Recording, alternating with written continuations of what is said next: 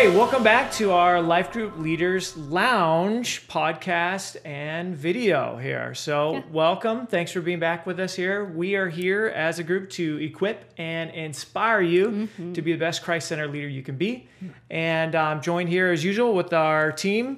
We got Braden and Raquel. Braden at uh, Scripps Ranch, Raquel here at Ocean Beach. And uh, we're, ha- we're happy you're here with us today. So, Yeah. today's topic is uh, we're going to be jumping into facilitating a group discussion. Yeah, that's actually, if you didn't know, that's one of your four main life group responsibilities as a life group leader. Yeah. And so we thought maybe it'd be best to jump into this topic with discussing the why. Yeah. Why is being uh, a facilitator of a group discussion so important as a life group leader? What do you guys think?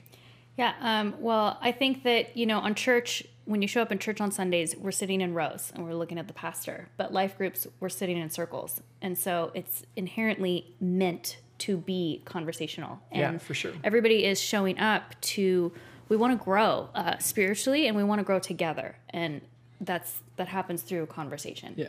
I mean, there, are, there aren't many environments where you get a process through your faith in the way that when you have a conversation or a discussion format. And some Yeah. people, um, you know, like, well, when you show up to church, yeah, you, you are hearing a more, more like a one sided uh, version. It's a monologue, even if it's a conversational Teaching, preacher. yeah. Yeah, teaching. Yeah. And then you might go to a lecture or you might uh, read a book and that's still one sided Mm-hmm. or whatever. And so in the group format, what's so valuable is this chance to say, you know, I, I read that, I didn't really understand that. Or like, hey, I had this thought. What do you guys think? It's a chance to Yeah. process through as you're growing. For sure. Yeah. For sure. And there's there's a bit of a, spec- a spectrum when it comes to being a life group leader and when you're leading a conversation, right? Because on one side of the spectrum is you as a life group leader talking for like 45 minutes, right? Yeah. Where you're basically being you're like preaching to your group, right? That's not what we're talking about here. Right. On the other side of the spectrum is, you know, really not having anything planned and just kind of saying,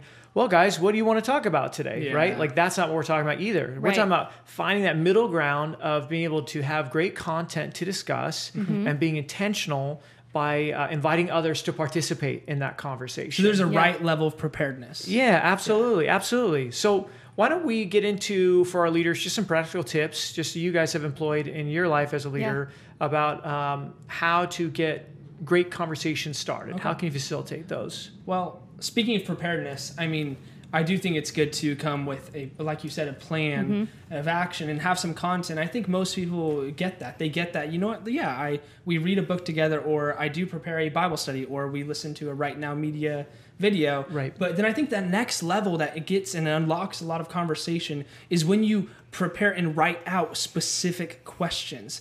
And I'm talking about the kind of questions that get them into the heart of the matter. Yep. So not Yeah. just like, so we watched this video. What did you think? What did you get out of it? And it's Right, like, right. I liked it a lot. It was Yeah. very good. Yellow. Yeah, I yeah. like the color yellow. What's the right I like when he said the thing. Yeah.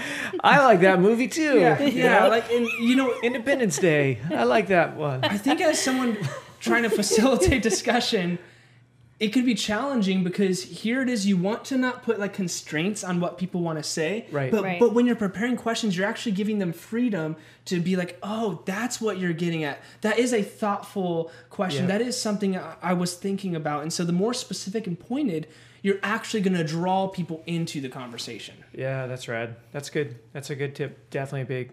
Yeah.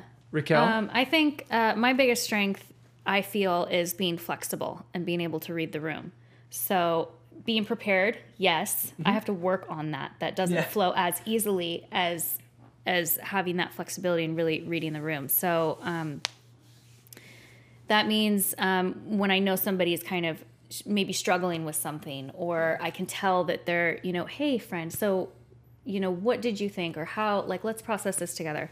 Um, also, knowing we have those members in our groups who process quietly, so they don't. It's not that they're not engaging, and it's not that they're not Mm-hmm. with you thinking. They just process quietly. So that's okay. Let Yeah. them. Not everybody necessarily has to speak if you aren't going that direction. yeah you have verbal processors and you have yeah. people who are like you can tell they're internalizing it Yes. uh, and that's like you said it's totally okay my wife is one of those people so yeah.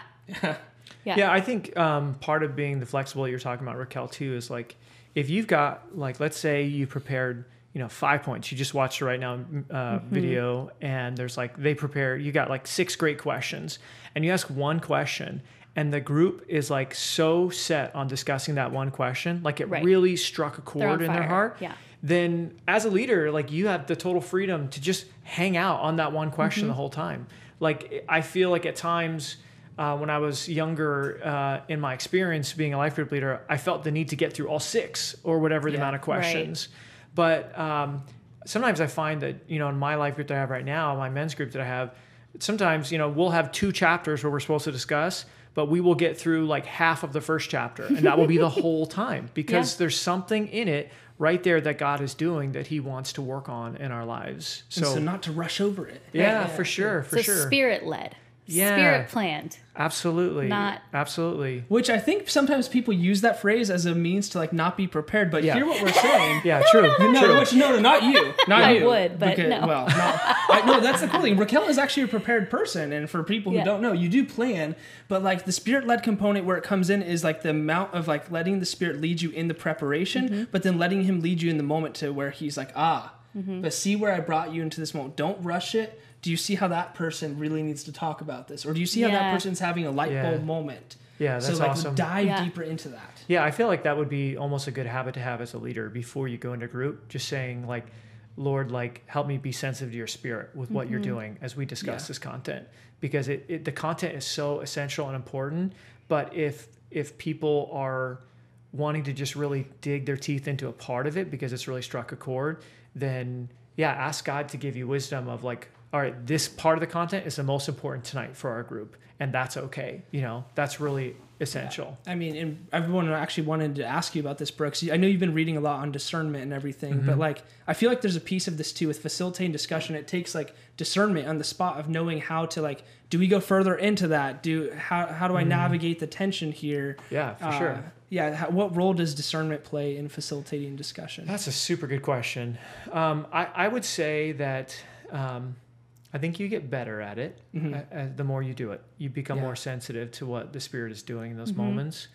Um, I even find myself in the middle of while someone is talking, I'm asking God, like, like Lord, show me what this person is really asking in That's this cool. Yeah. question, Yeah. or um, God, I feel like this person is really hurting right now because of this topic. So how can we as a group support them in this moment? Yes. So I think prayer is is key, and then just being sensitive to um, kind of what God is doing with the other members of the group too, because if people are um, locked into something. Then for you to just change gears and take them out of it when you feel like there's so much more to discuss, I feel like you're now out of step with what God is doing in the group that night. So I find that um, just being prayerfully ready before, but also in the moment, just being sensitive to what the Lord might be doing, um, and just throwing out your own plans out the out the window. Yeah. I think is really uh, I found it being super fruitful in Yeah. the lives of the people that I help lead. Yeah. That's a good question. dude. Yeah, really good question. absolutely. And I think um, to add to that, something I'll often do if if I I can see it in their eyes and I can see people are wanting to share, but maybe not necessarily taking that first step. Uh, Nate and I, my husband, we co-lead the group. We'll play off each other, and one we'll give each other the look. You know, one of us will share Yeah. first, and we will be vulnerable or say, oh, "This is what you know I think about it," or "Honey, what do you think about it?" And once we open up with that vulnerability, it definitely sets a safe environment for others to do the same. well, what sounds like it's happening here, and I love this, is like the better you understand the people, so the more relational you are with the people in the room that you're Yeah. facilitating the discussion with, the better prepared you'll be to actually know how to navigate that. We're saying, hey, you know what? I know how that person processes, or like, hey, um, I know that the best way to do this is to lead Yeah. the charge, and so Yeah. um, building relational equity Yeah. really helps you facilitate better discussions. Totally, totally. You know, as you guys are thinking, talking, there's like one more tip I just want to share. I think would be really helpful. Is like, don't rush people before they are ready to be vulnerable. Nice. Right. Like, you really don't want people. Like, I feel like as a life group leader, sometimes you go into a group thinking, I've got so many good questions to ask. I've got like some deep things I want to ask, and then if you don't have that relational equity, like you Yeah. mentioned, Braden, like. Um, you will uh, you'll run into a wall with people So true. before they're ready to really share and open up. Like so, um, when you're thinking about the group that you're leading, um, it might take a couple semesters to ask a question that you want to ask now. It might take a couple semesters before your group will be ready to answer that, So right? So that comes with wisdom, that comes with discernment, with what God's doing, but also it comes with knowing your people that um, it takes time to develop trust. And that happens when you when you have a healthy group that is able to discuss things without feeling like their answers are going to be ripped apart or without feeling like they feel unsafe to share because they don't even know the people in their group yet you Right. know?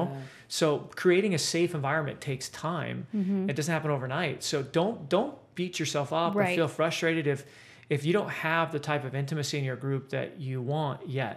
That's something to strive for to pray for Well, and that's something that comes over time, especially because sowing love into your group means that love is patient, as First Corinthians Ah, 13 yeah. says. Yeah. So if love is patient, then to unlock that vulnerability with someone else means it requires patience to unlock that. Mm, dude that's rad that's Yeah. really cool that's awesome well i feel like it's been a great conversation Yeah. Yeah. really good Stuff. We conversation facilitated conversation. yeah absolutely way to Modeling go it for people. That's yeah. So hey, thanks again for joining us. Um, our heart's desire is just to equip you and inspire you, and just uh, we want you to know that we pray for you as leaders, and um, we know that God is working through your life. So we hope this has been just a great blessing for you.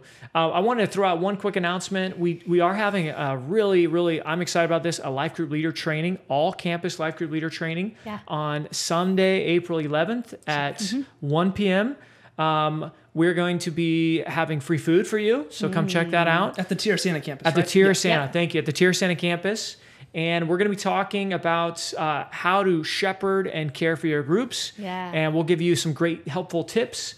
And we're gonna have some giveaways, Mm-hmm. and it'll be super cool, really fun. So make sure you sign up for that. We'll send you a link for that in an email, and also you can go to our events page on our website and find it there. So thanks again for joining us. See you soon.